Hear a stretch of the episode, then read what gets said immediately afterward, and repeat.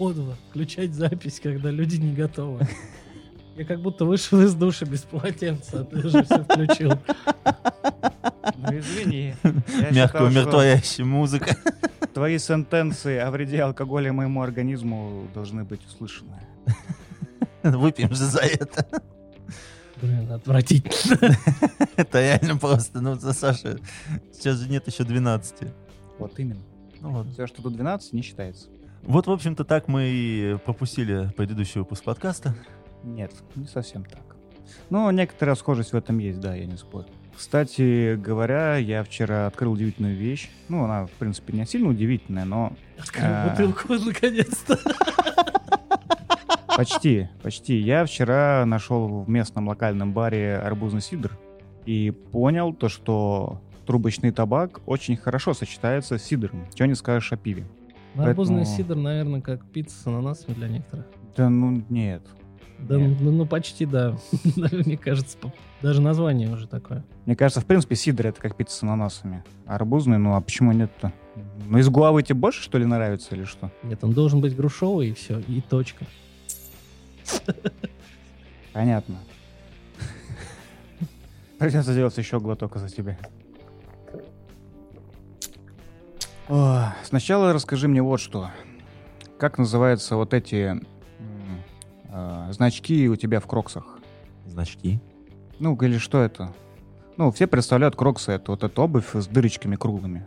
Ну, такие ботиночки очень удобные, если там надо переодевать быстро. Я никогда не думал, что для кроксов будут аксессуары. То есть ты понимаешь, ты докупаешь э, ну, прикольные всякие логотипчики для того, чтобы вставить их в дырочки ботинка Ну и чего? Как это называется? Значки. Для кроксов. Для кроксов. Та- так и ищется. Я Они просто- в, в любом магазине кроксов есть значки для кроксов. Охуеть. Я просто сразу захотел себе кроксы, чтобы купили очков. Понимаешь, как это работает? Если бы можно было его убить, я бы уже это сделал. Потому что человечество пропадет именно из-за таких вот значков. Я понял. Тебе значки я не куплю. Не надо. Меня кроксов нет, начнем с этого. И кроксов тоже не куплю. Прям ты сказал, я и зашел сегодня.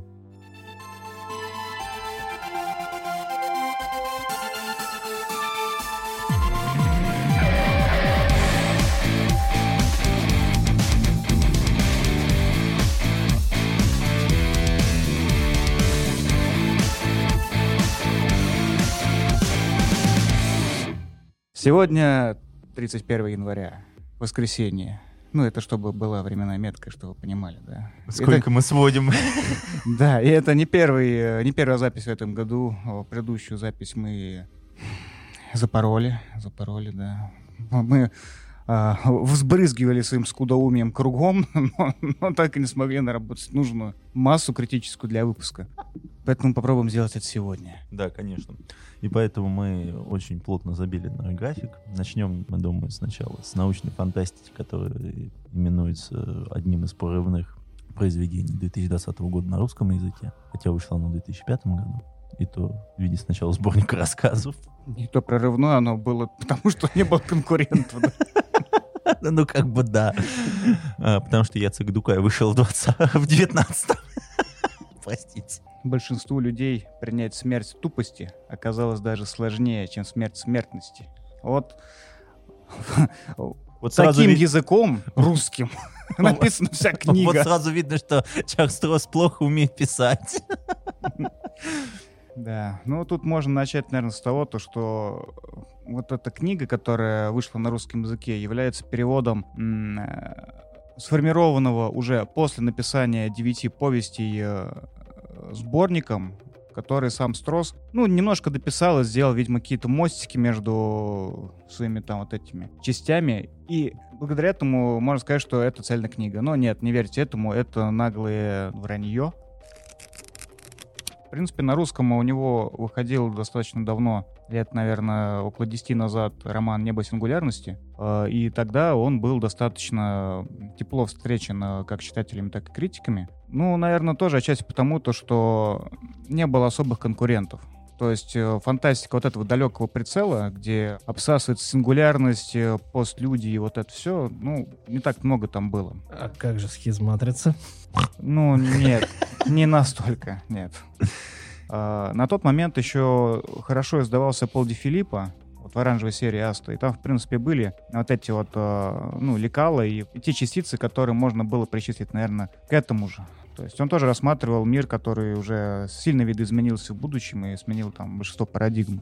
Вот. Но, тем не менее, вот это вот небо сингулярности было, и на русском языке, в принципе, он э, особо активно не издавался. Хотя на Западе вот, ну, он достаточно ну, плодовитый, короче, автор, насколько я понимаю. Впрочем, сегодня вот, когда мы с этим разговаривали, э, ты тогда обмолвился то, что на Западе он как бы считается, ну, очень средним писателем, да? Нет, я не хотел сказать, что он средним писателем считается, но сама книжка, на самом деле, на мой взгляд, несмотря даже на свои награды, она довольно средне оценена. Ну, ты про Челеранда. Да, конечно. Опережая события, можно сказать, что большинство претензий именно как раз к тому, как она написана. Ну да. Ну, вот мне кажется, все реально растет от того, то, что он это писал отдельными повестями, и они оценивались также раздельно. И те награды, которые он получал за них, они были не целиком этой книги Челеранда, а именно конкретным частям этой книги. А, к сожалению, вот э, на русском издали это как э, один том, ну, как будто это роман. Ну, потому что он и выходил уже как общее произведение в 2005 году. То Да, есть с 2001 да. по 2004 выходил в Азимов Science Fiction, э, часть повести. А затем уже вышла отдельная книга в 2005 году, и именно поэтому ее перевели так. Я считаю, что было бы невозможно делать два варианта книжки. То есть, что типа это будет сборник статей одновременно, и, допустим, вторая будет э, второе издание это цельное. Но он его же сам дорабатывал. Ну, до естественно, романа. да. Он, он Ну, сам это делал. Мне кажется, вот это как раз ошибка была, потому что цельным он точно не выглядит. А, ну то есть, в общем, это, то есть это справедливый как раз комментарий Конечно. о том, что он так себе в плане сюжетном Да. целиком, как Ну, книга. Ну, в плане сюжета он очень слабый. Ну, потому что у Чарльза Стросса далеко идущие планы в плане физического и научного обоснования своих идей. А сюжет нужен для того, чтобы двигать эти идеи. Для того, чтобы герои пришли из точки А в точку Б, и чтобы он рассказал новые какие-то идеи, которые он вынашивает в течение нескольких лет. Ну, я, наверное, ставлю некоторую ремарку для слушателей. А, Я рекомендую эту книгу. Книга действительно стоящая, там очень много интересных идей. И, в принципе, аналогов на русском языке, ну, очень мало, если можно так сказать. Но да, мы сейчас будем ее обсуждать, и обсуждение будет не в ее пользу. Ну, то есть, э, поймите правильно, как бы, книга не идеальна, но она стоит прочтения. Я удивлен, что как он быстро от Макдональдса переобулся. Всю неделю он мне рассказывал о том, насколько она хороша. Я даже уже думал, назло тебе ее прочитать. Ну, смотри, не буду. а, смотри, точно не буду, да. Вот, э, ну, чтобы ты понимал, как бы и слушатели тоже, книга состоит, в принципе, из э, трех э, циклов разных. Э, В каждом цикле по три повести. Вот. Циклы делятся на ну, на, это хронология как бы, то есть сначала это такой в некотором роде киберпанк вместе с трансметрополитеном, Да. который хорошо получился. который вот правильно был сделан, это ближайшее будущее, которое он, ну, более-менее э, отлично прописал, с хорошими героями, которые запоминаются. То есть там нет никаких там супергероев, там нет никаких людей, которые взламывают лед. Есть просто умные люди, которые подвержены обычным человеческим слабостям. И он ими отлично манипулирует, то есть как вот фигурами на шахматной доске. Отлично первая треть книги выглядит э, с отличными мыслями, хочется продолжать читать, и она увлекает. Ну, такое чувство, что вот именно ее он прорабатывал в плане именно как романа. Там все хорошо. При том, что там достаточно мало каких-либо новых идей о искусственном интеллекте или о каких-то эпохах там уже постчеловеческого сознания. Он как раз в первой части начинает э, вести свою линию, которая... Ну, я раньше особо не встречал фантастики вообще, и она мне здесь очень понравилась. А юридических тон, тонкостях вот э, загруженных сознаний, э, как превратить человека, ну, вот в данном виде в объект венчурных инвестиций или, ну, в какой-то персональный опцион. Ну, в общем, короче, автор подумал э, о реальных условиях жизни, а не о том, как наши корабли бороздят просторы Вселенной. Ну да, там э, вот это повествование, оно, ты его понимаешь, ну то есть оно, Оно достаточно близко, да, чтобы в голове ты это мог свободно представить и, ну и как-то вживиться в роль, что ли, я не знаю, ну обрести эмпатию с главным героем, по крайней мере. Ты веришь в то, что происходит трети романа. Ты понимаешь, что, возможно, это наше предполагаемое будущее, потому что сейчас, когда ты находишься в каком-то крупном мегаполисе, ну, по сути говоря, это уже урезанная версия Ачелеранда. Мгм. То есть это огромные э, да, потоки данных, которые в тебя вливаются, которые через тебя проходят и которые ты анализируешь. Это постоянные раздражители, которые на, на тебя наваливаются. Это постоянные кризисы во всех странах. Это, по сути, реальная картина нашего будущего. В общем, вторая часть, она уже достаточно сильно отдаляется от э, первой вот этой трилогии. И там уже начинаются ну, пограничные его измышления и заключения, которые уже, ну, ты им не очень веришь, да, они могут быть, но они интересны с точки зрения футурологии, и выглядят они в книге как научная статья такая. Не до статья, при этом он там уже теряет э, выразительный художественный язык, и читать становится тяжело. Хотя при этом э, достаточно много идей хорошие. Вот, а в третьей части там уже все очень далеко, там полная сингулярность во всех, э, из всех щелей просто брызжет. И ты уже не очень понимаешь, для чего это читать, потому что оно настолько далекое, что, ну, ни новых каких-то технологий там уже не видно, ни повествования нормально. Ну, то есть вот третья часть самая слабая, наверное, для меня. И непонятно вообще, зачем он ее делал. Просто мне так кажется, что когда Строс повысил ставки и вывел человечество в космос, а потом э, отправил его к инопланетному разуму, э, к тем самым маякам, которые были, а, он уничтожил самую главную часть, это вот роман, который был, то есть это именно художественная часть в этой книжке, потому что если у тебя нет э, героя связующей нити, читатель перестает следить за событиями просто вследствие того, что ему неинтересно смотреть на какие-то абсолютно левые телодвижения каких-то персонажей, которые для него ничего не значат. И в этом является еще одна большая проблема Ачелеранда, там нет нормального главного героя герои постоянно меняются. При том, что если первые части герои были очень колоритные, и ты к ним поэкипал, то во второй части берется, ну, то есть берется более юное поколение, и они абсолютно невзрачные. Они неинтересные. У них нет никаких прописанных черт характера. Тебе не за что их любить или там, допустим, ну, испытывать к ним хоть какую-то эмпатию. Вообще никак. То есть никаких эмоций они не вызывают. Ну, я бы сказал то, что они ну не то чтобы это сделано намеренно, просто сам мир вокруг вот при том повествовании, когда это же потомки, он предполагает, что люди, они уже, ну, когда ты можешь просто загрузить свое сознание в новое тело, ну, как о чем тут может идти речь? Ты можешь одновременно жить там в куче копий, а потом все их сообъединить и получить коллективный опыт, как бы. А, но проблема в том, что это читает человек 21 века, ему необходим импринтинг с персонажами для того, чтобы понимать основные вещи, которые говорит сам автор. Да, вот об этом э, я и говорю, то есть реально есть проблема, то, что Строс решил так далеко забежать и фантазирует, то, что теряется ну, связанность с реальностью ну, текущей. Ты ну, можно сказать, да, что Строс ушел от э, написания статей с э, уклоном в художественную часть, он перешел к научной части, при том, что это все-таки довольно поверхностно. как он, мне кажется, потом и сам это писал, что он э, потом сам писал опровержение своим теориям, которые он там выразил, о том, что у него есть, появились какие-то сомнения. То есть там еще есть э, ну, статьи где-то там лет через 10, то есть это так же, как у этого, у Питера Уотса. У Игона точно а, так у Игона, было. прошу прощения. А, я думал, ты...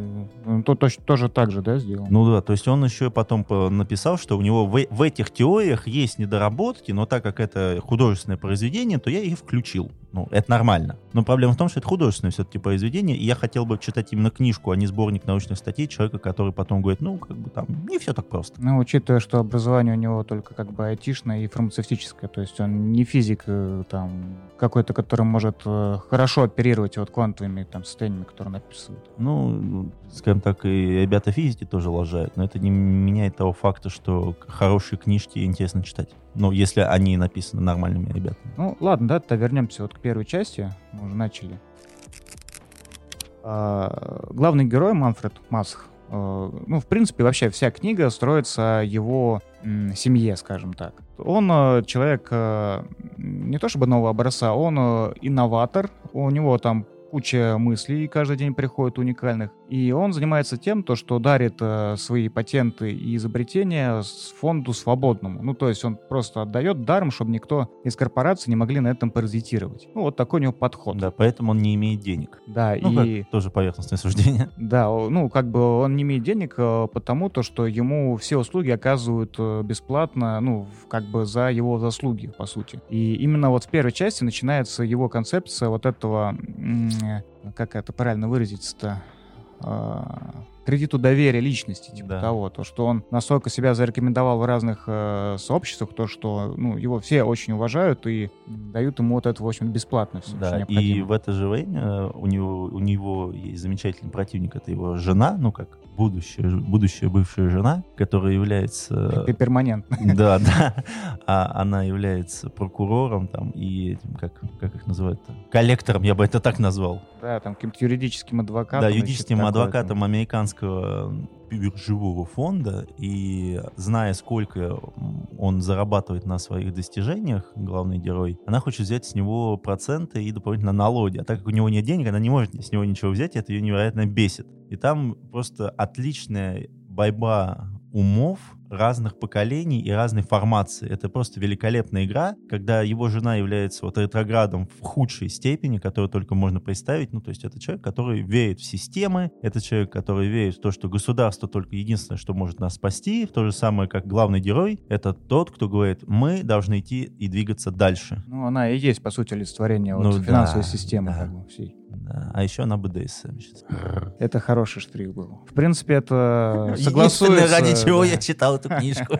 А в чем заключалась ее, ну, ее блокировка в активности, можно так сказать? А, Потому что она раскопала то, что у него все-таки есть деньги. Она знала, что он должен выплатить около 30 миллиардов долларов американскому государству, а в то же время американское государство находилось в коллапсе, потому что а, население, во-первых, оно постоянно стояло, работало мало людей, а вследствие еще огромной безработицы. Единственное, на чем выживала Америка, это на сбое да, этих налогов и вытаскивание старых долгов. То есть это, она собирала последние силы Америка для того, чтобы хоть как-то держаться в этом мире. Это очень, конечно, интересно, как Америка собирает долги, с учетом того, что она всему миру должна, так что уже 10 раз должна. Ну, вот поэтому это фантастика. Да, это поэтому, фан- это Ну, я, так, фантастика. понял, что автор э, был подвержен во время написания романа идеям так называемой постдефицитной экономики. Это я вычитал из одного из комментариев. Ну, он в итоге в конце книги-то, ну, приходит к этому, то, что практически все бесплатное там по постчеловеческом будущем. Ну, до этого еще там пердолить, пердолить. О, ну, я И когда это еще читал... смотря кто выживет. Ну, само собой. Э, Я-то видел немножко другое. То есть я видел э, борьбу идеализма. Ну, может, ты помнишь, это еще там в 90-х, типа вот это Hack the Planet, и вот это все, эта информация должна быть свободной. А, то есть это все оттуда же. Это он борется против э, того, чтобы государство не присвоило себе право владения на алфавит, например, или на воз. Ну что, ну, короче, он, то есть, э, брал какие-то изобретения и патентовал не само изобретение, а все его даже ответвления ну, то есть модификации, чтобы э, оно обрело свободу, и могло, ну, этим изобретением или там методом могли пользоваться все, кто хочет, не вот, а не только богатые, да, например, ну, грубо говоря. То есть он был некоторым идеалистом цифровой эпохи. Его, кстати, там, ну, в начале, по-моему, первой книги, да, там же его и прижали бандиты, которые представляли собой или, э, или амаш такой на вот этих вот блюстителей авторских прав. Ну, Когда мафия. там- ну да, мафия, которая еще жила на MP3 там в сети, как ну, что-то Да, такое. на музыке, потому что лицензионное прослушивание там и так далее. Да-да-да. Ла- при- принадлежание лейблам. Ну, то есть, и все равно, в любом случае, первая часть — это отличная вещь в виде такого киберпанка, где огромные массивы информации, это утопическое будущее с э, превалированием корпораций, и, которые используют государственные рычаги управления для того, чтобы контролировать общество. Да. Это хорошо. И вот это дополнительный неокортекс, нарощенный вокруг, который э, у главного героя ну, предоставлял громадный объем памяти и все его заметки, записки, и, по сути, было его второй э, субличностью. А как он технически это описывает, эти возможности? А вот особо он не описывает именно. Вот именно это он технически не сильно То есть это описывает. не девайс, не 3D какие-то там Не-не-не, ну расширенные это, это, вообще? это очки и барсетка, грубо говоря, там на э, этом, на поясе. Ну, с, с э, мозгами там. Ну, то есть это очки дополненной реальности. Ну, типа того, да. Вот, и при этом там описывается один фрагмент, то, что когда уличный вор э, с него как бы срывает очки с сумочкой и убегает, то человек падает, у него шок, и он не может понять, кто он вообще такой. То есть все, у него э, часть личности у него украдена, и он э, полностью потерян.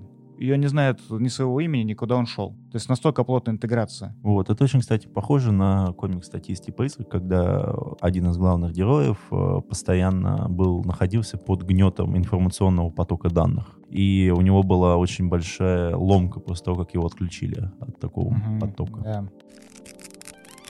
В принципе, первая трилогия заканчивается тем, то, что решается вопрос э, с разумностью э, перенесенных в виртуальность э, омаров. То есть в каком-то одном из институтов было проведено исследование по переносу, ну, грубо говоря, сознания, но там это описывается как полное, полный перенос и реконструкция, ну, нейронной сети и там еще чего-то там такого, ну, грубо говоря, в интернет. Мгм. Вот. И Маск как бы это все увидел, и он говорит там своему приятелю то, что надо вопросом о свободном создании оцифрованных существ заниматься вот сейчас, пока этим особо никто э, ну, не замечает, потому что потом будет поздно. И потом мы уже не сможем понять, где граница между э, оцифрованным человеком, там, умершим, например, и, э, либо другим сознанием этого человека, загруженного там в какое-то тело. Ну, то есть очень много юридических проблем. Вот, он в эту сторону неплохо копает. И он э, пишет э, какой-то там э, акт или, не знаю, там патент и договаривается э, запульнуть все эти э, оцифрованных омаров на дальнюю орбиту, чтобы они там э, Сатурна. э, провели некоторую работу. Ну, то есть это и плюс им, потому что на самом деле омары с ним сам связались через интернет, э, чтобы он их выпустил как бы из клетки. Ну, то есть это как э, сбрендивший искусственный интеллект, кажется, что тебе такой пишет на телефон, чувак, по- помоги, да, и непонятно, кто это. Вот, ну, заканчивается этим э, первые три повести, и э, следующая открывается уже через много лет От лица его дочки. от лица его дочки, да, которая при странных обстоятельствах в итоге родилась. Да. Сожалению, под после первой трилогии боль- нет никакого желания рассказывать, что происходит дальше, потому что вот эта вся выстроенная концепция законодательно-правового права, она, во-первых, начинает разрушаться вследствие того, что девочка обладает паранормальными способностями в обработке информации, потом она обладает какими-то сильными болевыми качествами, и с помощью этого она нагибает весь мир, всю планету, становится королевой, потом она образует свою собственную империю. Все это происходит за несколько десятков страниц, и потом после этого Строс просто переходит к научным теориям, которые его интересуют, забивает на повествование, и где-то страниц на 100 вы проваливаетесь в какое-то месиво данных, которые не особо интересны. Ну, в целом, да. Там, получается, две основных линии. Это линия как раз э, правовая, как Олег правильно заметил. Э, и там этому уделено достаточно много внимания. Типа, как можно переделать э, лично под себя э, законы так, чтобы обхитрить там транснациональную корпорацию и чтобы тебя оставили там на орбите э, Юпитера в покое. Вот. А другая сторона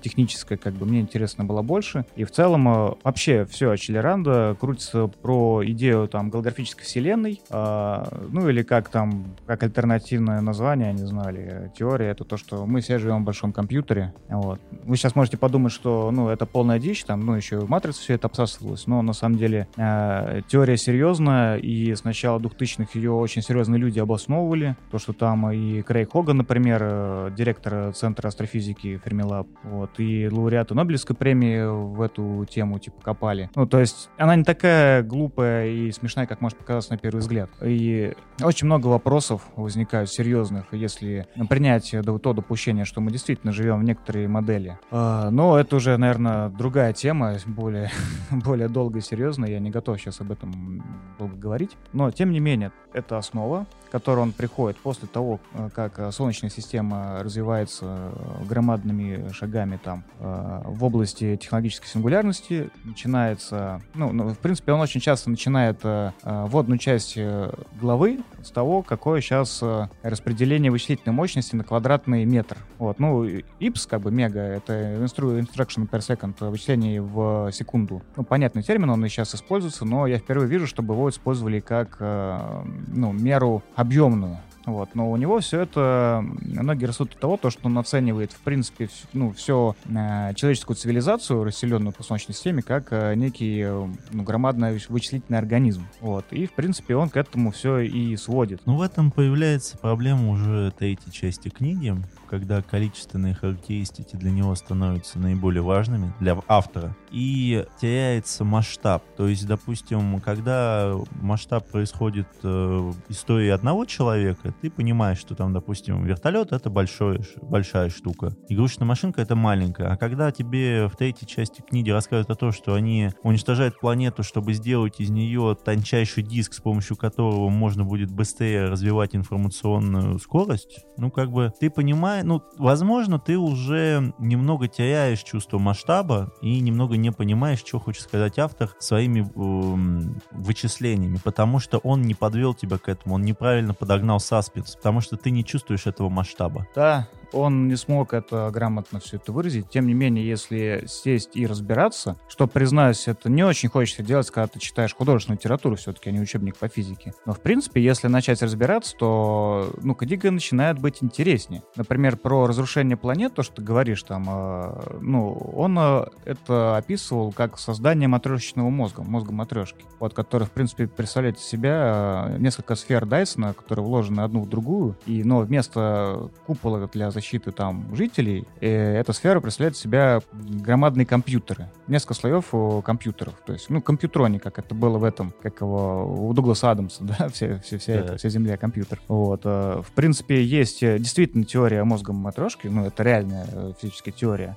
Также есть альтернатива, это мозг Юпитер, он так и называется. Они различаются тем, то, что Юпитер, мозг Юпитер как бы сделан для увеличения быстродействия, поскольку там это монолитная, по сути, структура. А матрешечный мозг мозг, он э, скорее больше для, для наращения объема. Вот. В данном случае Строс это все показывал, чтобы обрисовать то, что практически все материалы Солнечной системы были преобразованы в громадный суперкомпьютер э, для моделирования э, постлюдей внутри себя. Вот, ну, как-то что-то такое получается. Вот. И в итоге он как раз подводил еще то, что человечество практически э, смогло пробить или пытается пробить пределы Бекенштейна. Э, термин физики означает верхний предел предел энтропии, ну или количество информации, которое может э, содержаться в некоторой ограниченной области с, ну, с ограниченным количеством энергии. Вот, как пример, э, про человеческий мозг. Вот сейчас э, я открыл Википедию. Э, в среднем человеческий мозг обладает массой полтора килограмма и объемом 1,26 литра. Если ну,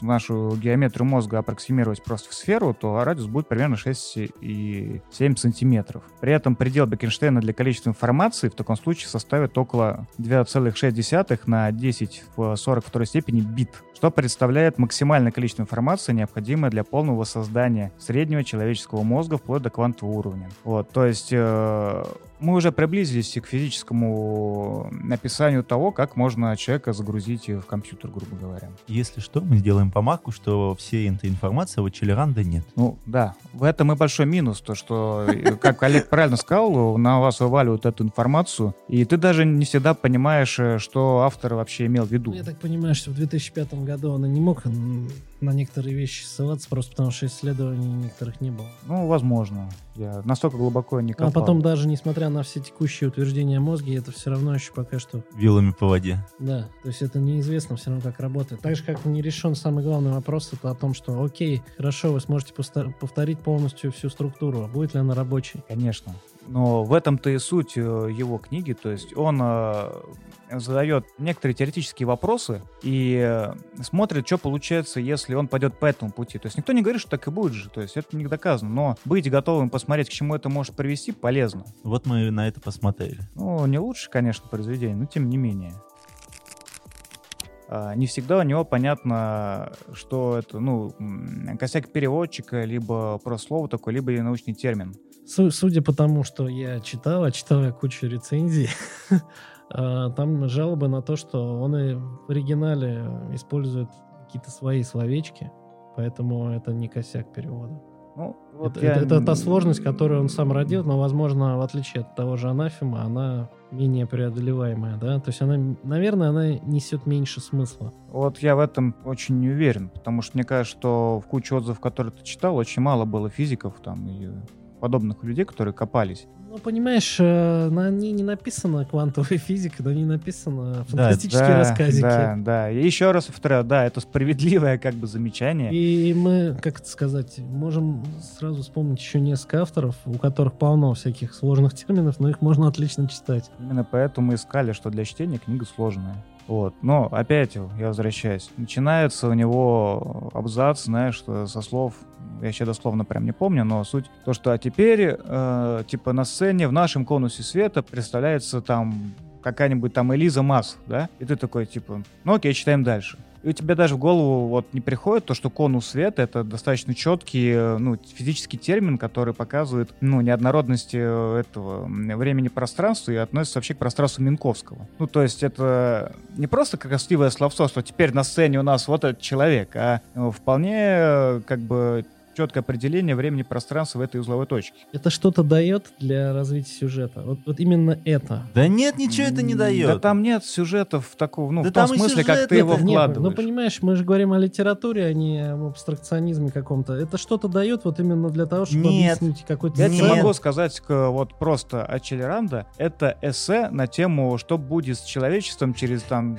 тысячи лет. Это эссе на тему, ну, как я провел это ну, лето. Окей, окей, вот, э, значит, значит, автор просто, как его, впихивал, что хотел. Да. Окей. А, части читателей это нравится, потому что они считают, что жонглирование терминами прибавляет плюсов к произведению. Хорошо. Mm. Допустим, но я лично с этим не согласен. Это не жонглирование термином. Он применяет это э, в нужном контексте. Ты можешь просто ты с ним не соглашаться. не смог объяснить э, простую сцену, да, вот что там происходит. Если ты не можешь объяснить, что там происходит, значит большая вероятность, что автор неизвестно, ну, зачем хорошо, это Хорошо, давай вот специально для тебя я сейчас объясню. То есть вся структура книги. Название Ачелеранда вообще нас отсылает к термину музыкальному, которое э, гласит, э, ну, том, вернее, что обозначает, да. что там ускорение, и оно нарастает, да. Темп повествования ускоряется, и э, в начале некоторых глав э, показаны некоторые рэперные точки. То есть там дается количественная характеристика скорости вычислений ну, в человеческом секторе, как бы.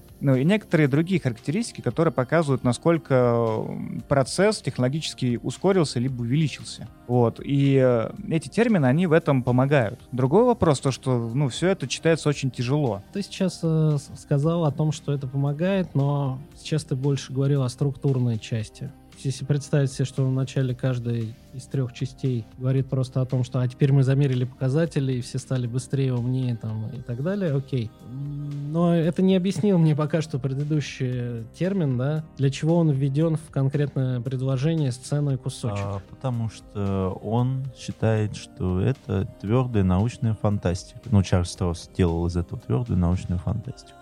А, и его целью уже после преодоления первой третьей книги было не развитие сюжета, не какое-либо размышление, а ему необходимо было вытянуть как можно больше теорий в текст. И он это сделал. Потому что там их очень много. Является ли это читабельным? Ну, трудно читабельным. Является ли это хорошим произведением художественного? Нет. Если там интересные наметки, да, но не более. То есть как книжка это кошмар, ну для меня. То ну, есть... Ну вот, к сожалению, к сожалению, да, в таком случае я думаю, что я бы лучше потратил время на чтение какой-нибудь условно популярной статьи какого-нибудь человека, который занимается изучением как раз каких-нибудь квантовых там процессов и прочее, да, и он бы написал просто статью, ну не чисто в журнал, а написал просто там на медиуме какую-нибудь ну, да. Э, условно популярную. И вот там сложил бы эти все теории. Это, наверное, было бы мне интереснее, потому что, во-первых, не нужно продираться через большой пласт якобы художественного текста, и все теории на лицо, и, возможно, даже если человек обладает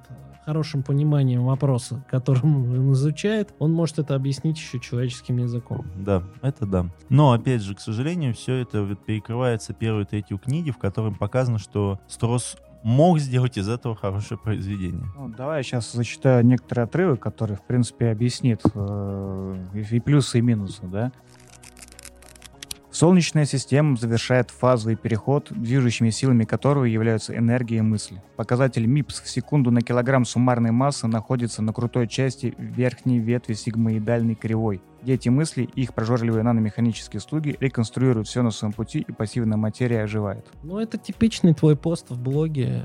Я ничего нового не услышал. Ну, то есть это, знаешь, это как сказать, я, я, как это сказать, я, я сказал все и ничего.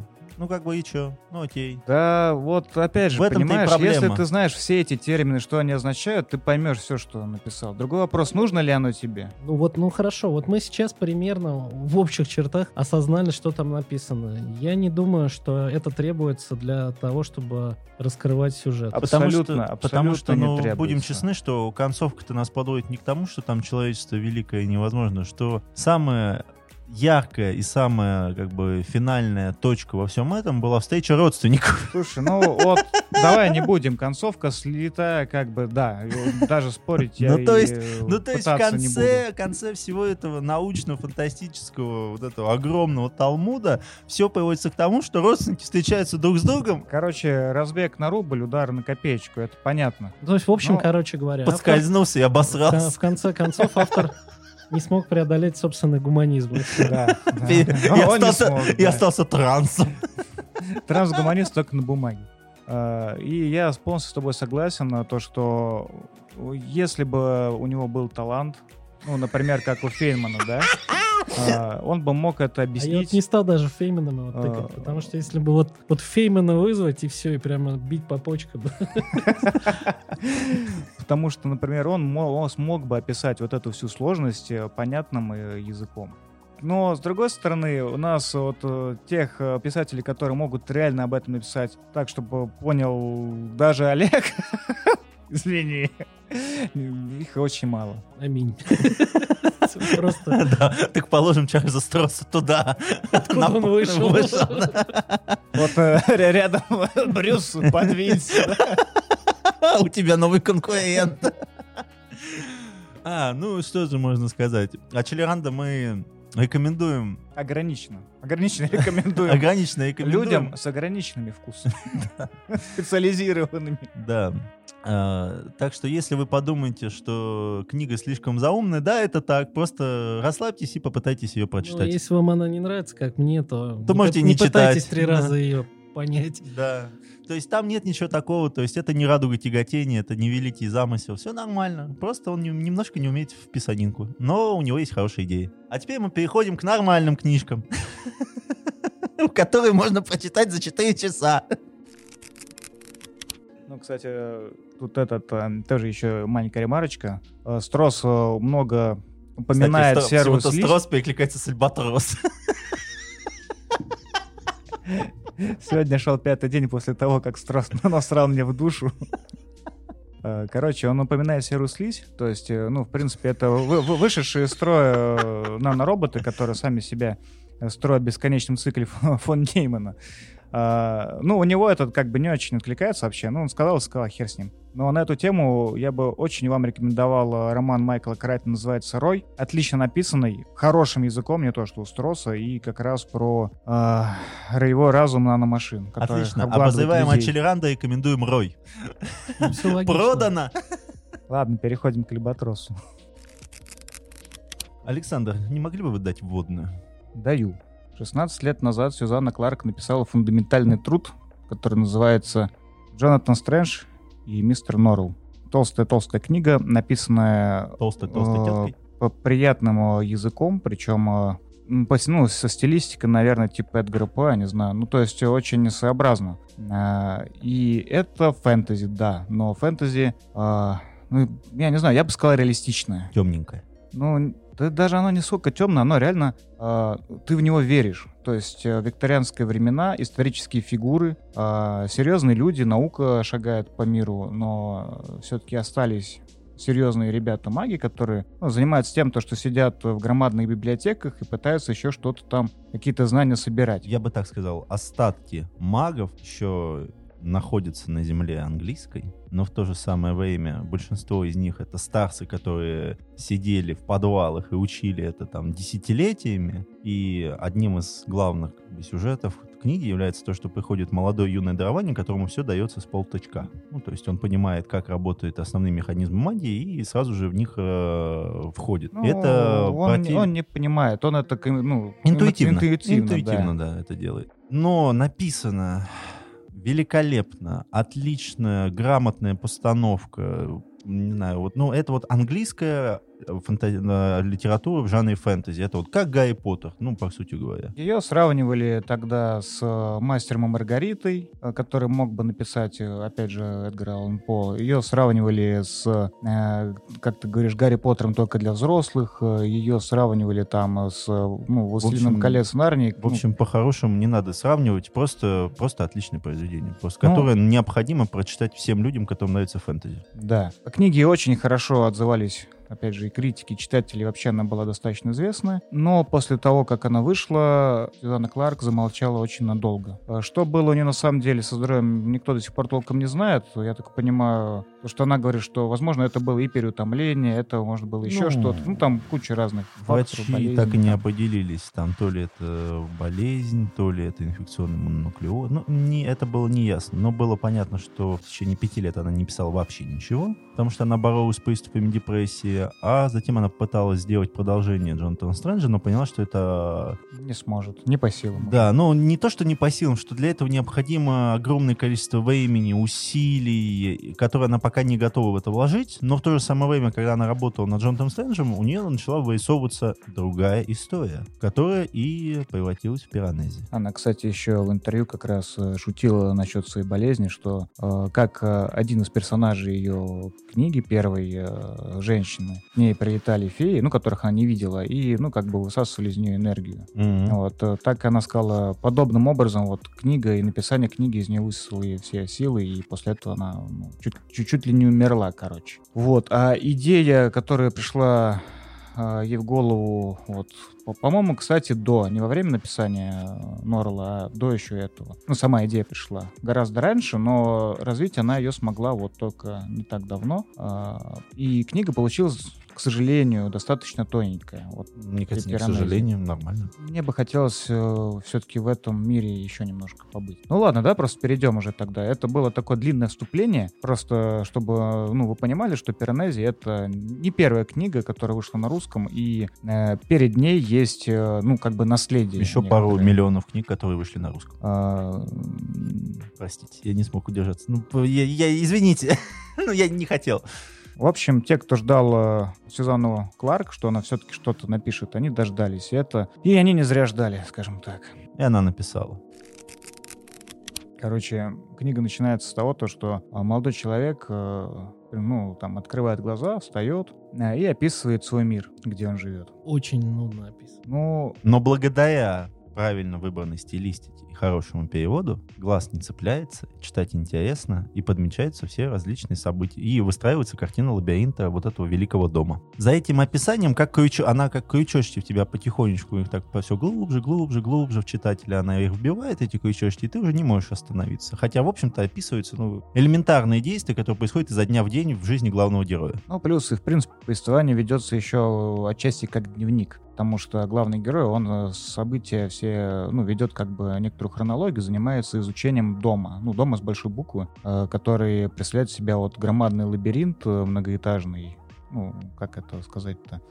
Э, Весь мир — это и есть дом для него. Он э, бесконечен. э, Сверху, Затопляем. сверху дома на верхних этажах там э, грозы, молнии, облака. Э, Снизу океан, который несет себе рыб, моллюсков, ну и пропитание там всякое разное. Ну, то есть это своя некая экосистема закрытая. И он ходит по этим пустым залам, э, описывает миллионы разных статуй, которые там есть и которые что-то означают. Он э, изучает, э, ну, пытается рисовать некую схему этого дома, отходит все дальше, э, добывает огонь, делает э, вещи из водорослей, ну, выживает как может, короче. Ну, и он считает, что это нормально, то есть это единственный мир, который у него есть, и он его бесконечно уважает. Вот. При этом меня поначалу смущал тот факт, то, что он э, говорит какие-то, пишет вещи, а, термины современные, но эти термины, ну, нигде в его мире их нет. И, в принципе, у меня сразу возникло ощущение, то, что человек здесь э, не родился, то есть он здесь как-то попал, э, ну, не по своей воле, может быть, или, ну, короче, случайно. А, Может, для кого-то это было не так явно, я не знаю. Вот, то есть это в какой-то степени, может быть, спойлер. Вот. Но мне что понравилось? У меня сразу ассоциация была с э, древнейшим домом из э, контрола из игры и, э, наверное, с какого-нибудь типа там Хогвартса, где постоянно менялась планировка дворца. Да, Да ладно, просто бесконечный поезд. Только в форме дома. Ну, да, да, отчасти еще. Ну, то есть, э, действительно, это как живое существо, вот этот дом. Ну, для меня по именно стилистике это напомнило «Марсианина» Вейра. То, что, опять же, все происходит в виде дневников. Атмосфера мне напомнила такое мрач, мрачное, такое, но гротескное фэнтези по типу комиксов Майка Миньолы, потому что главный герой еще ухаживает за косточками предыдущих жителей Мгм. этого дома, а, относится к этому дому с уважением, и дом отвечает ему тем же самым. То есть а, присутствует вот эта некая мистика соединения дома и главного героя, при том, что лиц, с которыми общается герой, всего несколько, и по- после окончания книги их там больше по сути не становится, ну, там максимум там, увеличение на 2-3 человечка. А, но за 334 страницы была рассказана комплексно прикольная история, которая имеет завершенную отличную структуру, которая не выносит тебе мозги, но в то же самое время имеет огромное количество отсылок и интересных вещей, которые потом интересно посмаковать и обсудить. Единственное, что мне не понравилось в издании на русском языке, хотя, может быть, это и проблема всех изданий, то, что первые страницы — это благодарности почему-то к Джонатану Стрэнджу и мистеру Норреллу. Я не считаю, это нужным было сделать. Зачем это сделано, неизвестно. Но это понятно, что для продаж книжки, но это для дегенератов, я так думаю. Но, с другой стороны, книга отличная, автор сделала блестящую работу, как мне кажется. Поэтому мы ее рекомендуем всем. Она небольшая, Александр прочитал его за 4 часа. В аудиоформате она прослушивается за 3 часа, я так понимаю. За три с половиной. За три с половиной. Так что, ну не знаю, у кого-то есть, наверное, к ней претензии. Претензии. Ну, это не претензии. Просто если вы любитель рационально читать, то первая, наверное, треть книги, она так себе. Да. Потому что там очень много повторяющихся элементов, которые, в принципе, не нужны. Мне почему-то кажется, что атмосферу этого бесконечного дома можно было бы попроще построить без повторений. Но это мои личные придирки. Но, тем не менее, читается и слушается она хорошо. Поэтому, я думаю, с, именно с этим проблем не будет. Ну, кстати, недовольные были. Даже вот в книжном клубе там говорили, что, да, Пиранези не очень понравился, и, типа, это, вот эти вот восторги не очень понятны. Само произведение могло бы быть короче. Куда ж короче-то? Но почему нет? Потому что это мог быть рассказ, в котором а, основная детективная линия и так бы была бы раскрыта. Ну, может быть. Я могу сказать еще, что издание на русском очень приятное. Вот, э, на удивление прям. Я прочитал книгу в электронке очень быстро, но все равно заказал ее себе, потому что мне очень понравилось издание. А, И насчет э, самого романа, мне немножко это напомнило, наверное, Чайном Евеля и э, «Вокзал потерянных слов», где он двигал концепцию критической энергии и э, вот, мира сновидений. То есть, э, в принципе, ну, автор э, частично говорил о том, то, что, ну, вернее, автор через э, одного из персонажей книги говорил о том, то, что все фантазии, какие-то идеи и прочие вещи творческие, они ну, обладают некоторой силой, и они не исчезают бесследно. То есть они уходят в некоторое другое измерение, как э, вода протекает там через грунт. И там, где этой воды протекает много, образуются лакуны. Вот. Но в этих лакунах уже нет воды, она уходит еще дальше. И образуется вот эта система пещер, уже пустых, без воды, но их образует именно эта вода. Также и вот эти идеи, фантазии, мысли и прочее, они где-то открывают дверь в некое параллельное измерение, в такую в местную Нарнию Сюзанны Кларк. Э, Но почему она именно в виде вот этого бесконечного лабиринта? Хотя там есть момент, когда при перемещении между измерениями там была не одна дверь, помнишь, Олег? Там было несколько дверей разных. Да. И они зашли именно в ту дверь, которая ведет в этот дом, лабиринт. То есть тут намек, наверное, то, что действительно есть Это ряд измерений, да. А во второй Человек-паук. Черт. Никто, Я вообще почему-то подумал, что у каждого героя свой вход. Ну, Да. то есть я... Да. Не, нет, у них у каждого свой вход, но в одно и то же место. Вот, а там несколько мест было. В одном из фрагментов написано. Несколько дверей, которые ведут в разные ми- миры. Типа. Окей. Может, Почему я жоп прочитал, я не знаю. Не буду сейчас сказать этот фрагмент. Потом, потом напишу. В чате обсудим. В чате. В общем, книгу мы рекомендуем к чтению. Отличная вещь. Читается быстро, оставляет приятное послевкусие и не забудется. Так, книга классная, рекомендую всем. Ну ладно, что... Я бы еще сказал, что, ну, уже сезон Кларк мы закончили. Из новостей я бы сказал то, что на русском наконец-то вышла локализация Disco Elysium. Это прям событие с большой буквы. Сколько год они, по-моему, делали? Да. И вот там, конечно, текста зубодробительного побольше, чем в этих двух книгах, наверное, вместе взятых. Я еще не успел оценить на русский язык там. Вот, м- моя встреча год назад с этой игрой на английском увенчалась э, достаточно грустным финалом.